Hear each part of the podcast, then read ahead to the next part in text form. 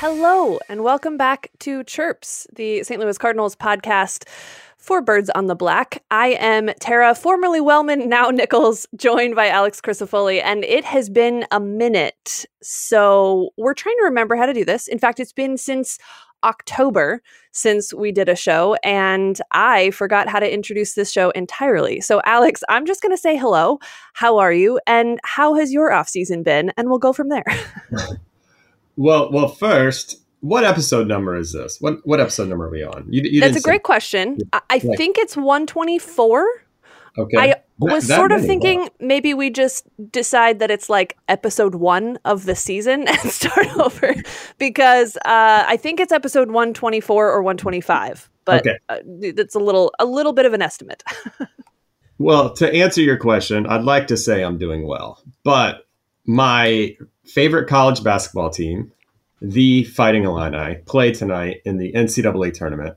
And so I'm a ball of nerves. And when people hear this tomorrow, uh, or whenever they hear it, it'll likely be after the game has occurred. So they will be able to laugh at me for saying, haha, that was all for naught, or ha ha ha, your team just lost. Being married now to a very big Illini basketball fan, I I feel this. I feel this emotion very deeply. So okay. I'm I'm with you, Alex. yeah. Uh, so you probably know then we are a uh, we're wound tight. the the Illini fan bunch. I think that's fair to say. We um, I hesitate to say this on a Cardinals podcast, Tara, but I've reached the point where I think I would trade four or five Cardinals World Series for one Fighting Illini basketball championship. And I say this not just for me, because I, I, do really want to see it happen. And there's a good chance that it will never happen. And, and you know, I'll, I'll, I'll live with that. But I also say this for my fellow fans who really need it. it would do us all a lot of good. It's a frustrating path to follow, I will say, because having now watched more so this season than last Illini basketball, there are a lot of moments where you kind of just go, that should not have gone that way. There's there's no reason that should have gone. Tara, I've way. had a lifetime. I've had a lifetime of those moments. I'm I'm beginning to understand much more deeply. um, as we were filling out brackets for my mm-hmm. husband's work uh, pool for the the bracket challenge, we were both going, look, Illinois should win this game, and they should win the next game they should be competitive against a team like Arizona, but we've also seen them lose games they had no business losing. so what do you do with them? Um, so yes, I, I uh, completely understand now more than I ever did before the uh, agony and yet constant commitment to a team that um, that seems to always find a new way to let you down. Although I do live in Iowa, and uh, after Iowa lost in the first round, um, you know, a lot of people feeling that pain as well today.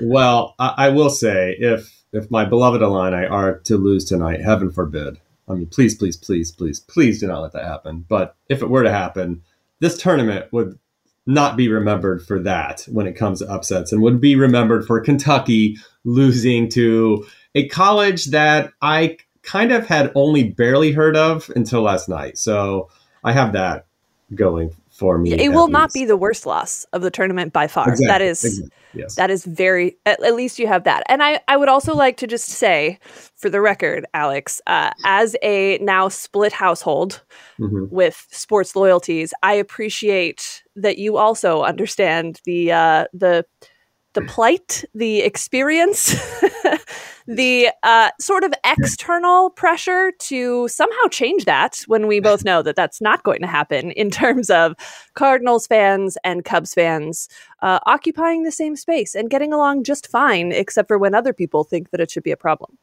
Well, by saying uh, split loyalties, obviously what you meant is you're a Cardinals fan and your husband is a Cubs fan, and I Correct. I can relate because I'm a Cardinals fan and my wife is a is from Chicago is a Cubs fan and people have asked me before like how does that even work and I'll tell you how it works or at least how it works with us. It works with us because she is not at all petty or insane about this stuff like I am. if the if the Cardinals are doing well, she's like, "Hey, cool, your team is doing well." If the Cubs are doing well, I'm a jerk about it. So it helps have one person who's a bigger person than the other in the in the mix.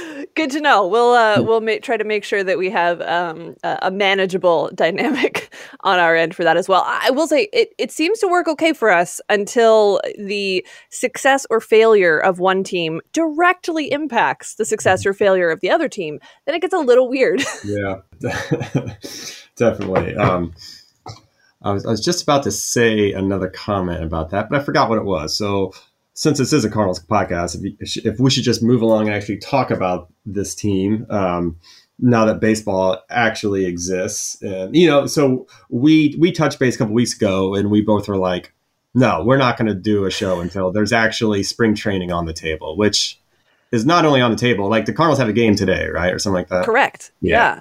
Yeah, it's actually happening, which is one of the strange things about the way this all came together. And I got to be honest, Alex, when we had that conversation, I did not expect to be doing a podcast right now. I, I fully anticipated that this lockout was going to extend deeper into the spring, perhaps regular season, all of those things, because that's what it looked like it was heading towards. So to not only have spring training action happening, but to be talking on a day where there's an actual spring training game going on feels uh, like a like a significant alteration to the the path we were on. And I know, as we've talked in years past, spring training is not really your thing.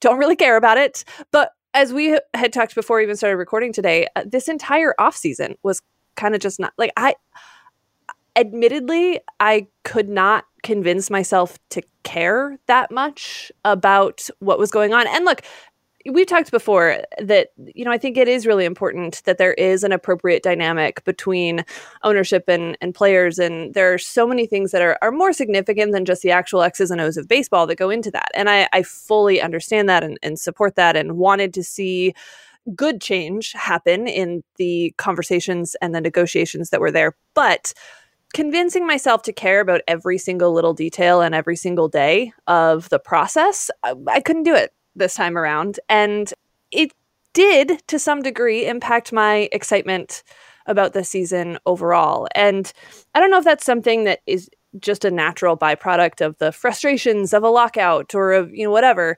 I'm sure that has something to do with it, but uh, I don't know. Alex, are you as excited now that there is baseball truly back that we can see it. It's out on the field as you normally would be this time of year, spring training notwithstanding.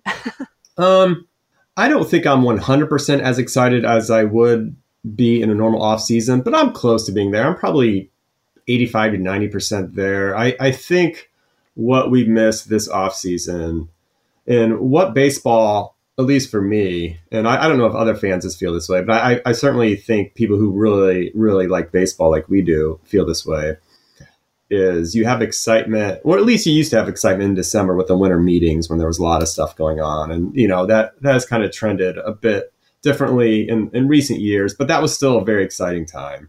And then, kind of once I, I know, and believe me, n- no one feels this way more than I do. Like after the Super Bowl and everyone's tweeting like it's baseball season, blah blah. Um, uh, I find those to be annoying, but there is something to the fact that like when you hit a certain point, whether it's March 1st or whatever, where you're like, wow, a month from now, I'm going to be able to watch baseball every day.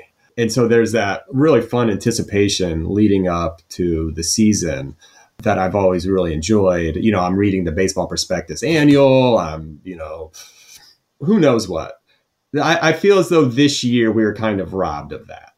Uh, you, you know, there's nothing to feel optimistic about uh, uh, about, and there's nothing to feel excited about because we weren't even sure if there was going to be a season. Like you, I didn't think we'd be talking this soon either. I, am glad we are. I, I, I'm glad they're able to get a full season in. Like baseball just feels weird to me if they don't play 162 games and I'm not able to conceptualize like certain stats with that amount of games and everything.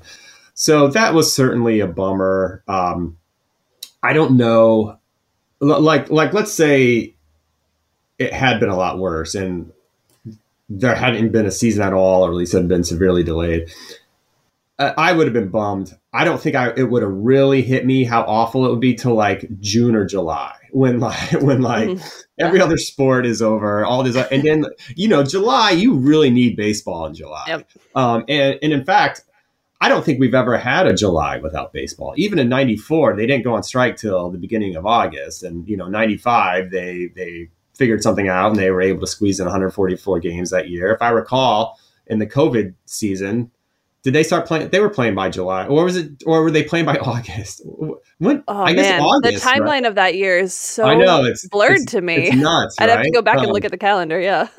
all right, so, so maybe we have had baseball. Uh, maybe we have had Julys without baseball in our lifetimes, but for the most part, you know, th- that's when you really lean on the sport because uh, one, that's when things are really starting to take shape, but two, it's also the only game in town. So had July rolled around, and obviously there, this is not happening, but had July rolled around and there was no baseball, that would have been pretty awful. I believe by the end of July there was baseball in 2020, but okay. not at the beginning. Just had to clear that up in my own brain because that was a bit muddy in the memory banks there. But yeah, I agree. You know, it's look, as much as I found myself disinterested in some of the details over this off season, I still found myself thinking, man, I really hope we get to watch baseball this summer. so I'm glad it's back.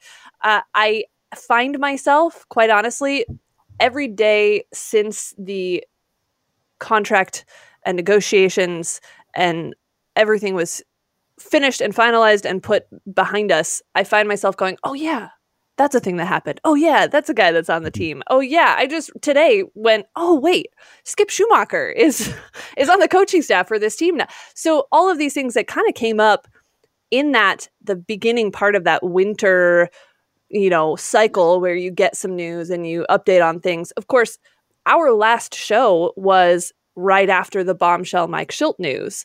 And so we didn't even really get a, a, a winter to digest and to learn about and to hear news and to get updates from what that new coaching staff was going to look like. Oli Marmol, of course, at the helm, Skip Schumaker coming back to St. Louis, all of those things, lots of pieces to that.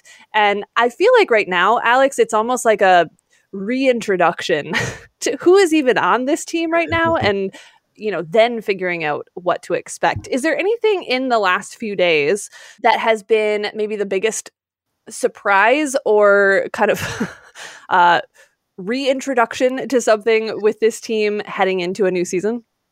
Not really.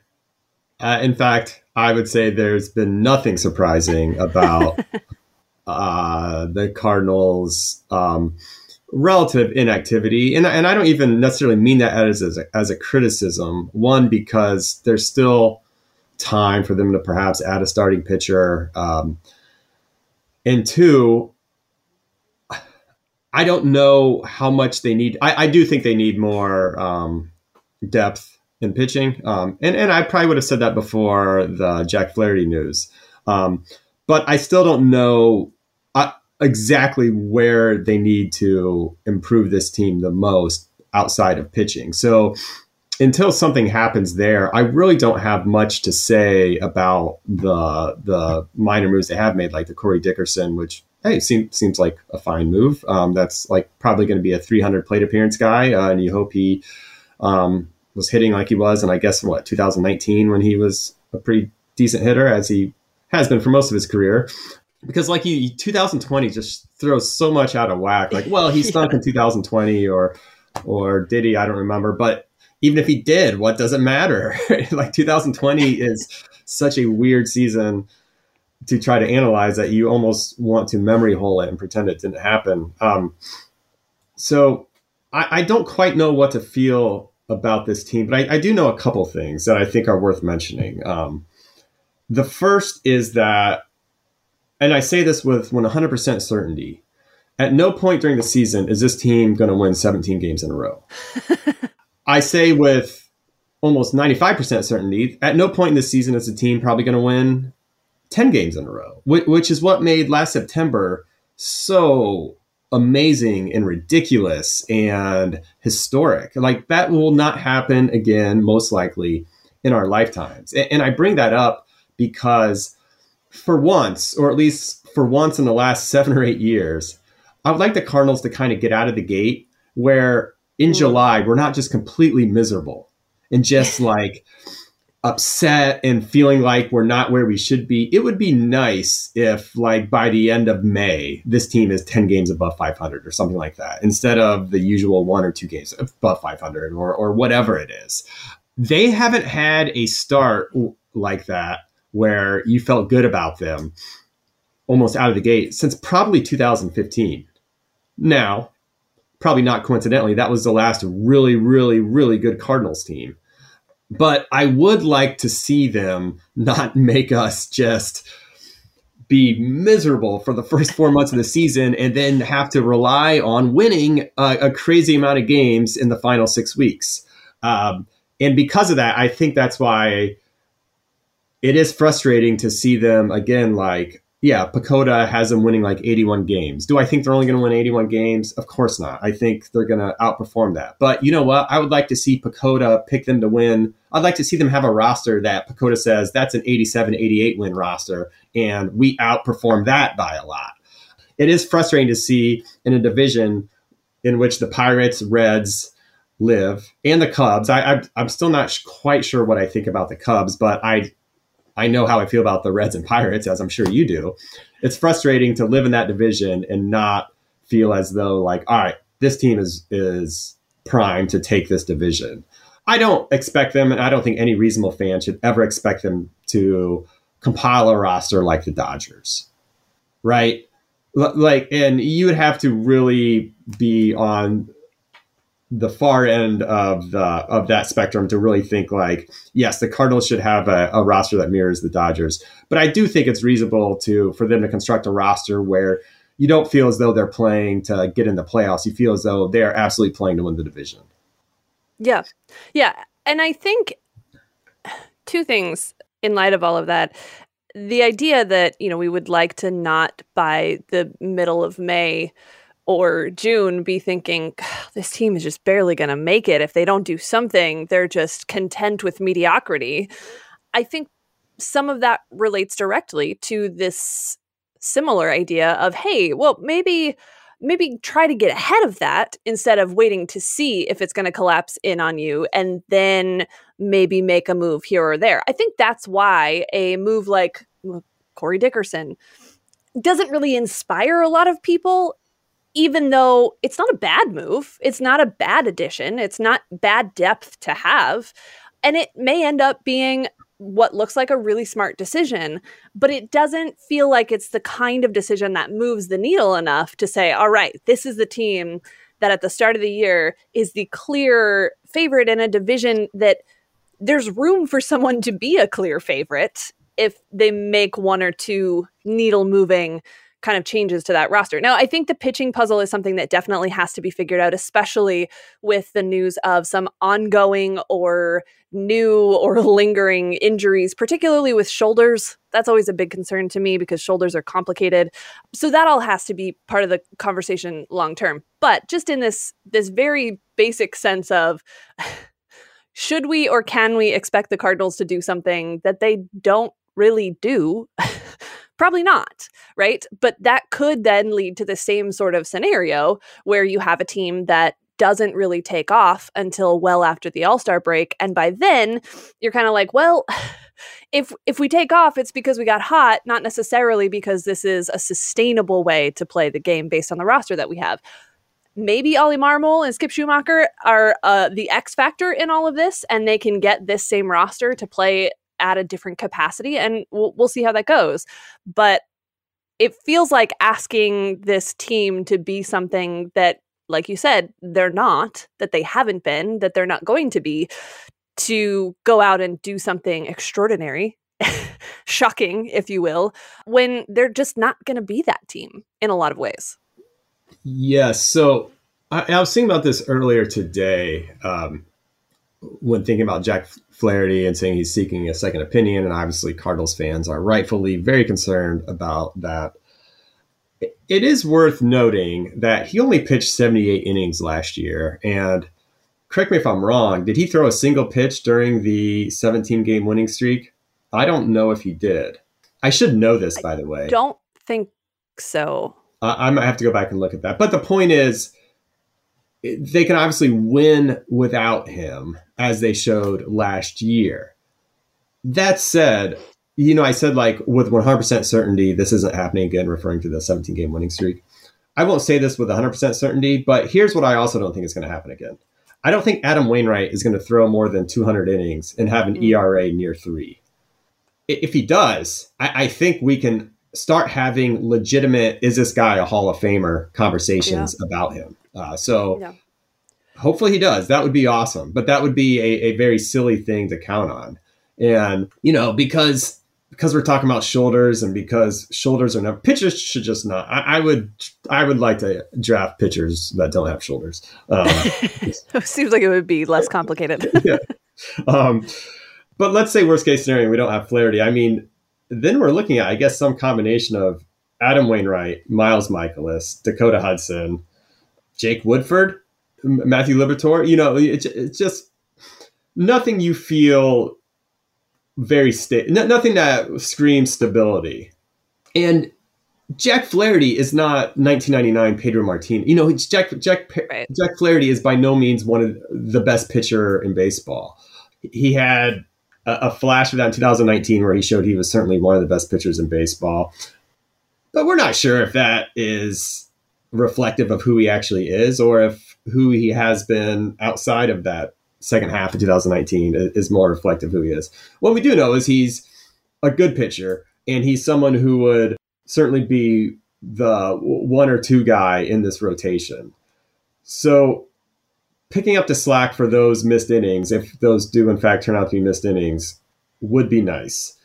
Certainly to reach that goal I said of like, hey, let's not be one game over five under 500 entering the All Star break, and everyone knowing we have to go on some crazy run in August and September, which they always, to their credit, they always seem to find a way to do it. Um, I don't know if that was a Mike Shildt thing or. But you know, I would love for that crazy run in September to actually be a crazy run through October. Like if you can save the crazy run, not to get to the postseason, but to get through the postseason, that would be a lot more fun. uh, you know what? I, I, would not trade that 17 game winning streak for uh, for much because that was so much fun. Yeah.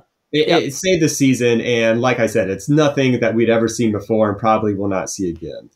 But what would also be helpful would be would have them like kind of scatter out some of those wins over the first couple months. So like we're not having to sweat. Um, you know, I, I, love a dramatic ending, but it's also nice not to feel nervous for the first four months of the season too. Yeah. Um, and so now that I've seen the 17 game win streak completely salvage a season and just bring everyone together. Uh, within a span of like three weeks where we were miserable before. I mean, do you remember now? It's like, look, all I want out of this team is just finish above 500 and ahead of the Cubs, and like I'll be happy.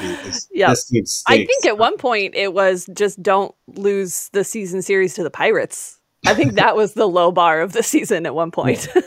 yeah, it, it, it if your season has been relegated to concentrating on the season series with the Pirates, then you know you're not in. You know you're not where you're supposed to be. Um, and then obviously that win streak happens and everything changes. I've seen it; it was awesome, but it would be great to. Uh, yeah, I like that game five against Atlanta uh, back 2019, where they just scored 10 yep. runs in the first inning.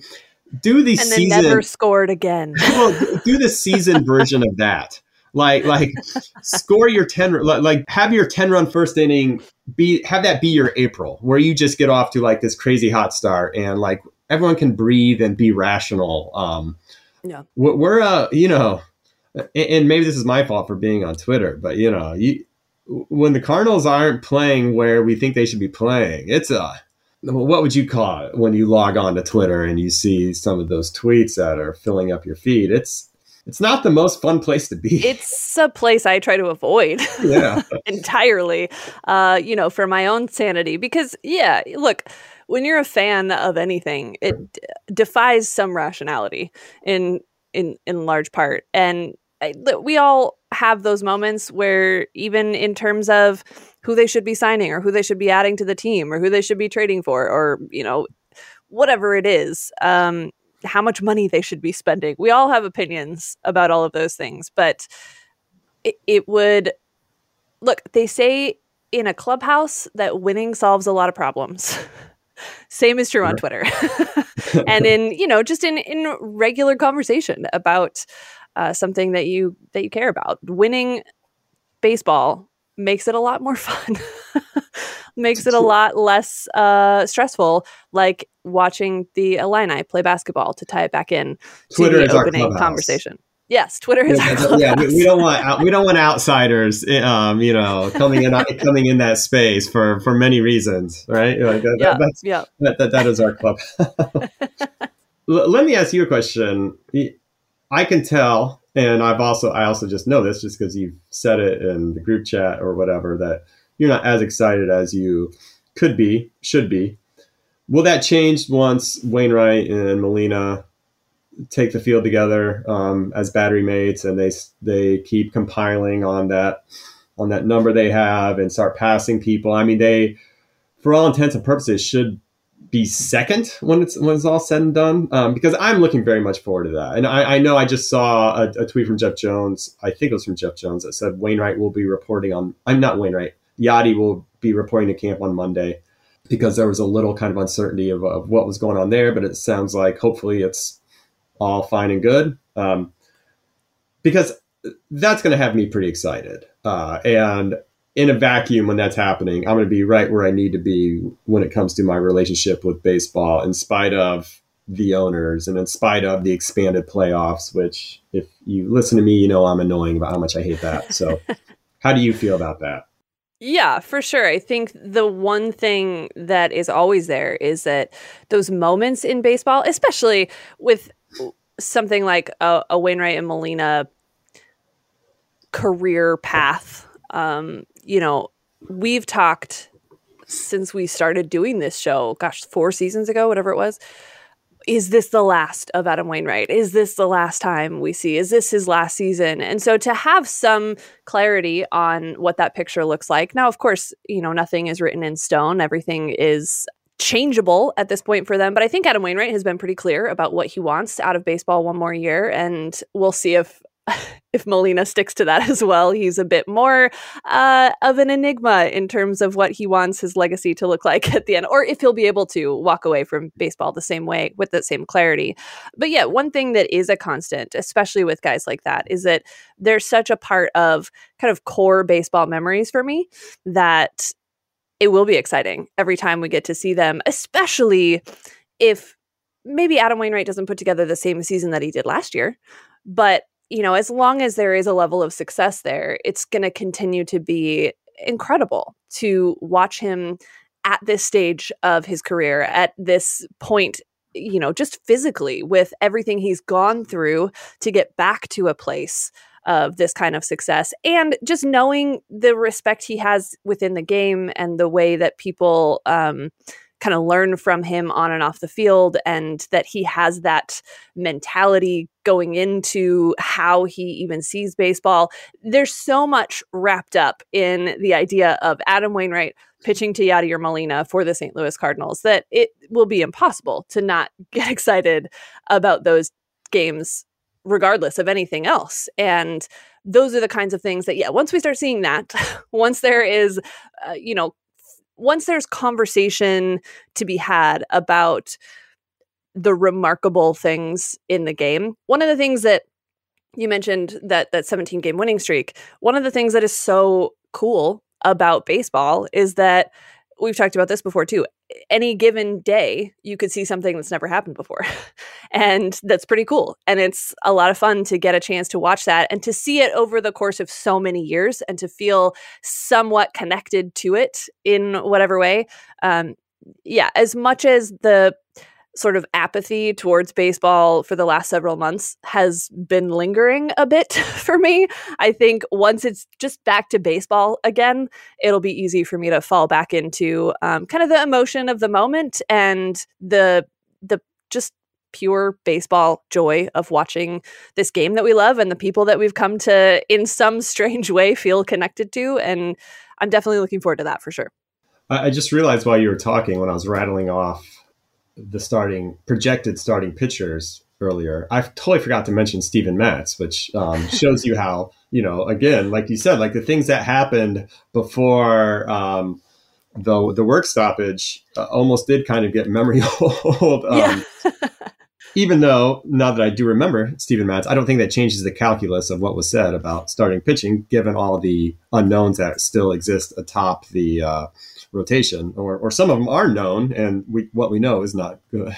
I guess, or or not promising. I guess would be a better thing to say. Um, yeah, I feel the same way. Uh, obviously about Wainwright and Molina, and it, it's funny.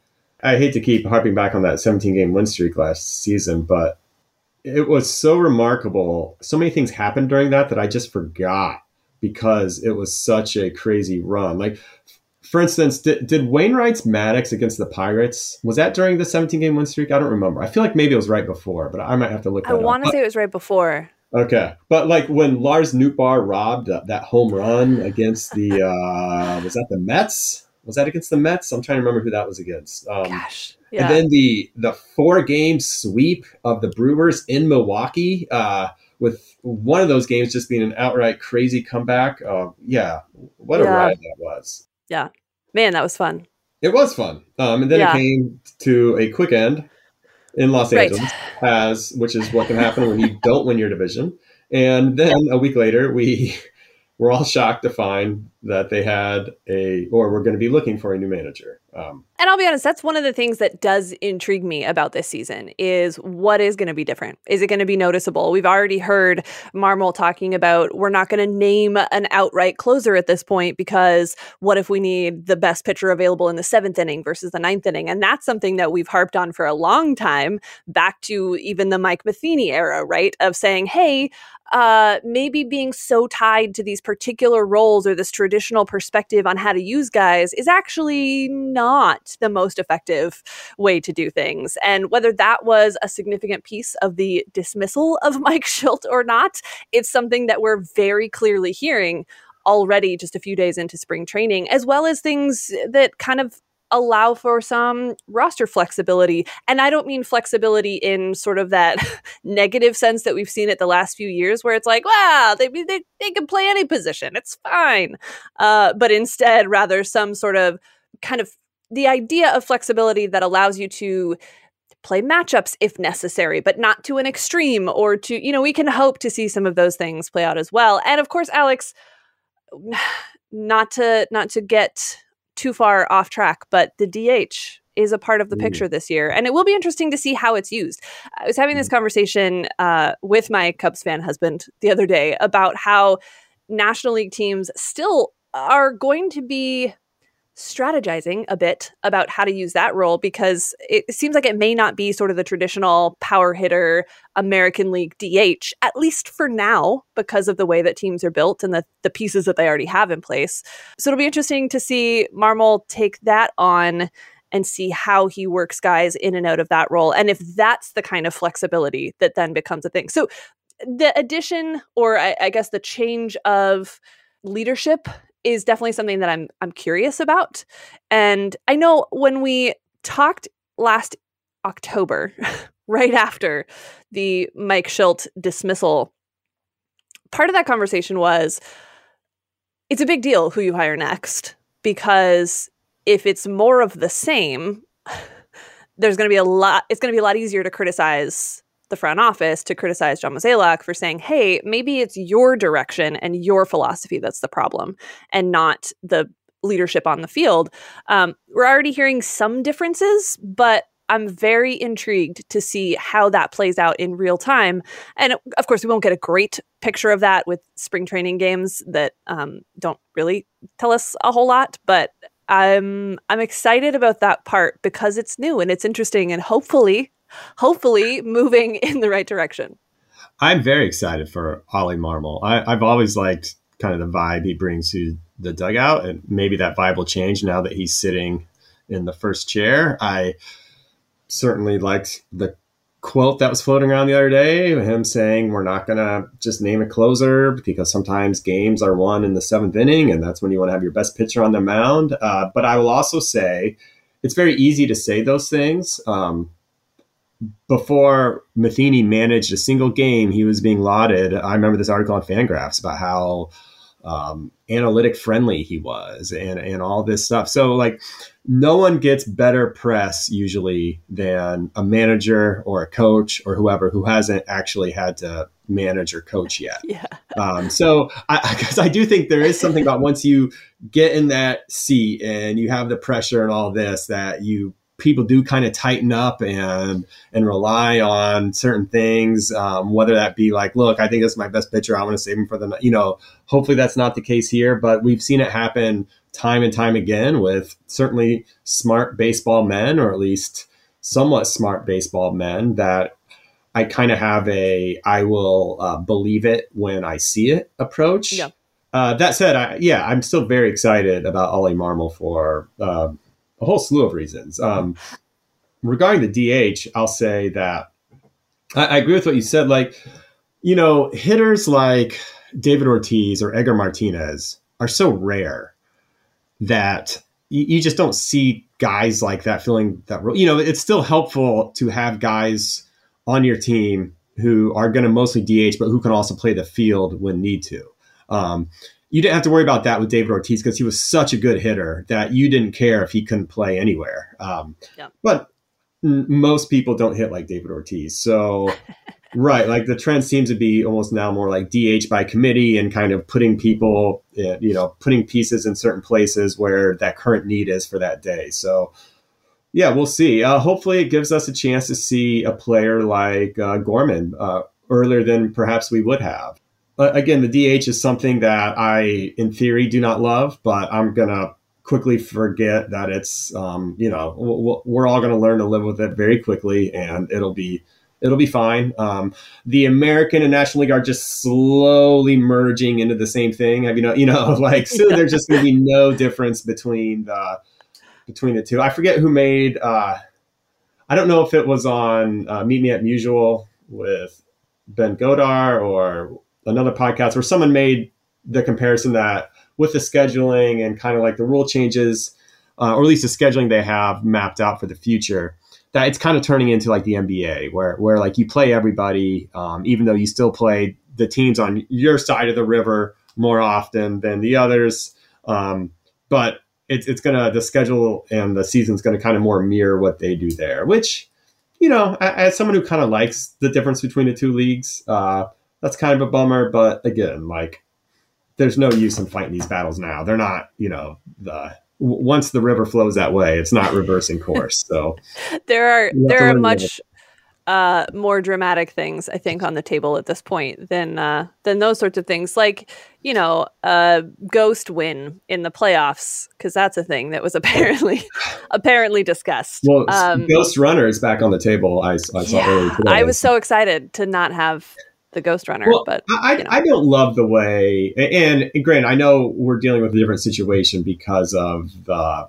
the lockout and stuff. But I, I, never love the way that they're like still litigating this stuff when they're supposed to be taking the field to play in a couple of yeah. weeks. Uh, it'd be nice to have that stuff kind of nailed down. I think it would be nice from a, a an ownership perspective, from a management perspective, on the field and in the in the front office to just kind of like know what you're supposed to be building instead of having it continue to shift. I feel like I mean, that might be helpful, but you know, it's not like someone's gonna construct their roster differently if there is the ghost runner on second. Like, but but still, it, it's just nice to know.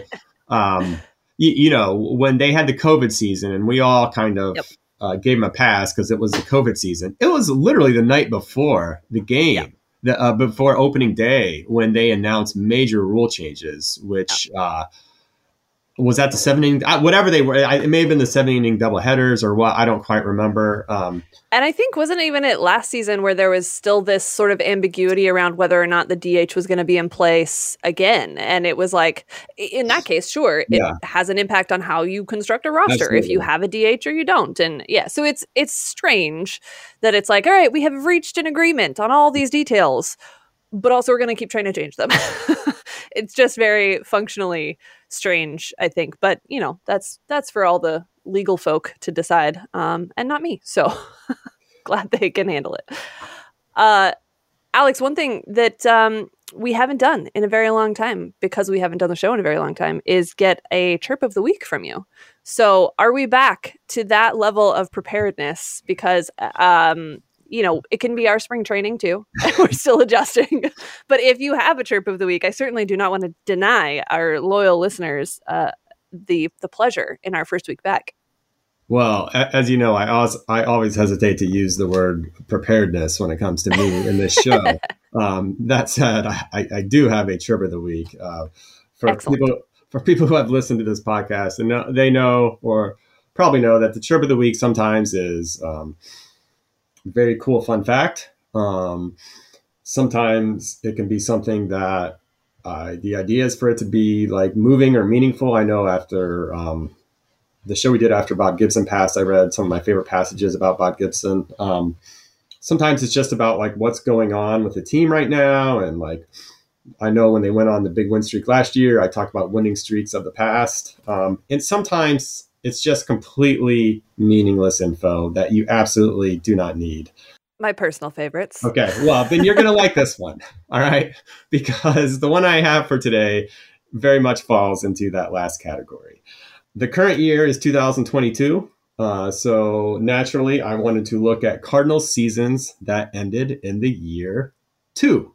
So, all right, 2012, 2002, 1992. You get the idea. Um, and I started at 1902 and went up to 2012 since 2022 has not occurred yet. That accounts for 12 seasons. In those 12 seasons, the Cardinals have won 989 games and they have lost 880. So they are 109 games over 500. If you want to average that out, that comes to 82 and 73 per season. Um, obviously, that doesn't quite add up to 162. You might ask what's going on there. Well, obviously, they used to play 154 games, and you know, back in 1902, they only played like 130. So that's kind of why that's slightly out of whack. But I'll tell you some more fun facts about years that end in two. Two World Series titles in such years 1982 and 1942 when the team went 106 and 48 perhaps the nice. best cardinals team of all time uh, and if you want to do other sort of math in your head you will say well let's see 1982 was 40 years ago and 1942 was 40 years before that so this must be the year if there we're on this sort of 40 year uh, uh, you know, World Series thing, this will be the year they'll win a World Series title. Now, they did not win a World Series in 1902, so we'd have to assume this 40 year thing began in 1942 and went on from right, there. Right. Um, but whatever. uh, I will also say, and maybe it's because I was alive in 1982, but it caught me off guard when I realized the same amount of time has passed from now to 1982 as had passed from 1982 to 1942. Um, I can see that. Uh, I can see that feeling a bit a bit of a shock. yeah, yeah, it, w- it, was a shock to the system. Um, the Cardinals have not had a losing season in a season that ended in two since 1972 when they went 75 and 81. Uh, so not since in our lifetime, not once in our lifetime have the Cardinals had a losing season and a season that ended in two. And uh, before that, not since 1932. Uh, so not even in our par- in our parents' lifetimes, they've only had one losing season um, in a season that ended in two. Other notable facts about seasons that end in two: four playoff years. Uh, 2012, uh, you know, they went 88 and 74, and were one game away from another pennant until they blew that 3-1 lead uh, to the uh, Giants, uh, which we, there's no need to talk about that because that was miserable. Uh, in 2002, they went 97 and, and 65 and that was the season they went to the uh, NLCS, lost to the Giants. Um, 1982, obviously, they won the World Series, uh, beat the Brewers, and in 1942, they also won the World Series. And there you go. That that about tells you what you need to know. You know, on the one hand, you can look and say, "All right, this should be good," because, as I mentioned earlier, over those 12 seasons, the Cardinals are 109 games over 500 in seasons that end with two. So that's a good omen for this year. But I think when you're talking about a franchise like the Cardinals, I think you could take almost any year and you'd probably find that, um, if, let's say it's years that end in seven or years that end in three, that they're probably close to 100 games over 500 uh, in those years because the Cardinals, as most people know, have been a very successful franchise. So I don't know how much out of the norm, in the norm this is, but because it's 2022, because I needed something to talk about at the end of the show, that's what we're getting today. And so, and because most of the winter was um, a total shutdown of baseball news, so this is this is where we're going to start. And hey, I think starting by saying this is the year in the 40 year cycle to win the World Series is a good place to be at the beginning of a new season of the show. So I will take that and run with it for sure. I, I totally agree. Totally agree. It's, nice to be back. I'll say that. That's the last thing I'm gonna say. It, it's nice. I, it, it, was it was nice having a you know a little vacation. Yeah. You know, not having to carve out time to do this. In fact, speaking, of, are, are we? I don't know if we need to talk about this on air, but we're on air, so we might as well talk. Are we going to do this every Tuesday still, or what's the plan? I think that's today's a, Friday, Tara. It today is Friday, yeah, which is interesting. record on Friday. We don't. I I think we may have to figure out we'll what actually works what works best yeah. going into the season because you're right uh, i think i think the last couple of years the the way that life has been yeah trying to do this kind of baseball thing has made it um it's it had it was nice to have a little bit of a break to just kind of okay step yeah, back you, you know figure stuff thinking, out you know what i was thinking would be helpful is if uh, one of us lost our jobs and then we have well, preferably you, know you preferably you. Um, uh, well, here's the thing: if, with one if job everyone, you can find time. Two jobs, uh, it, it's right. it's been tough. If everyone who listens to this wants to um, just like pay me full time to do this show, um, then we could do it regularly and probably do more cool stuff. But uh, until all of the dozens of people listening want to, uh, you know, support me full time in this, um, I think we're going to have to, you know, work around a few things here and there schedule wise, but we'll figure it out because it is good to be back. It's good to be back chatting and sharing and discussing baseball that hopefully is less complicated than it has been in the last couple of years in terms of how to feel good about it. Um, so hopefully we can go on that stretch this year and enjoy the the Oli Marmol era and perhaps the last of Adam Wainwright and Yadier Molina, among other things. So, Alex, thanks for finding time today, even though it is Friday, which is weird, and we'll figure out the next available matching schedule slot for the both of us to do the next show as well. I have one more thing to say. Okay. Go, Illini. there it is. And with that, we will close this Cardinals podcast. for birds on the black. For Alex, I'm Tara. Thanks so much for listening. We will talk to you again, hopefully, very soon.